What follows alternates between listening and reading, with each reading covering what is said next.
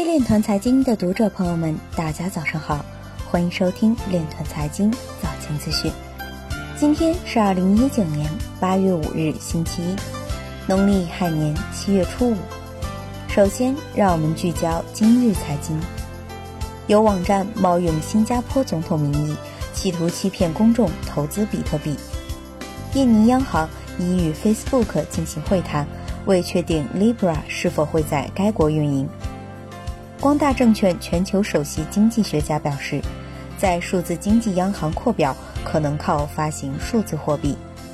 科大讯飞蓝皮书表示，随着区块链等的出现，教育应用展现出广阔的横向发展态势。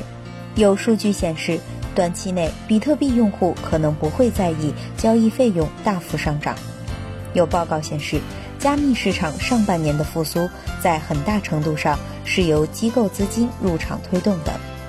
区块链算力服务商毛球科技目前正计划于海外上市，或将寻求于美国纳斯达克上市。有数据显示，加密贷款成交量出现爆炸式增长。过去四个月，成交量达二点五七亿美元。中国数字文化产业发展趋势研究报告显示，区块链相关技术等都有可能影响数字文化产业的发展。北航教授蔡维德表示，沃尔玛发行稳定币破坏力恐超 Libra，将让美元无孔不入。今日财经就到这里，下面我们来聊一聊关于区块链的那些事儿。据中国政府网八月四日消息，北京警方昨日通报，自净网二零一九专项行动以来，全市网安系统加大网上侦查，强化对涉嫌违法犯罪线索的搜集、获取和分析研判，侦获并转递相关涉网案件线索三千三百余条。同时，为了营造清朗的网络空间，全局网安系统开展了区块链服务安全检查。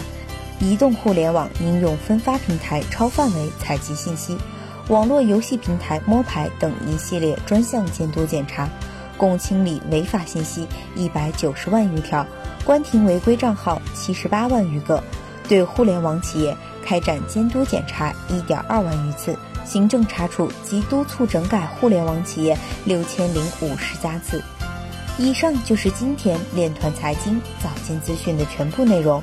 感谢您的关注与支持，祝您生活愉快，我们明天再见。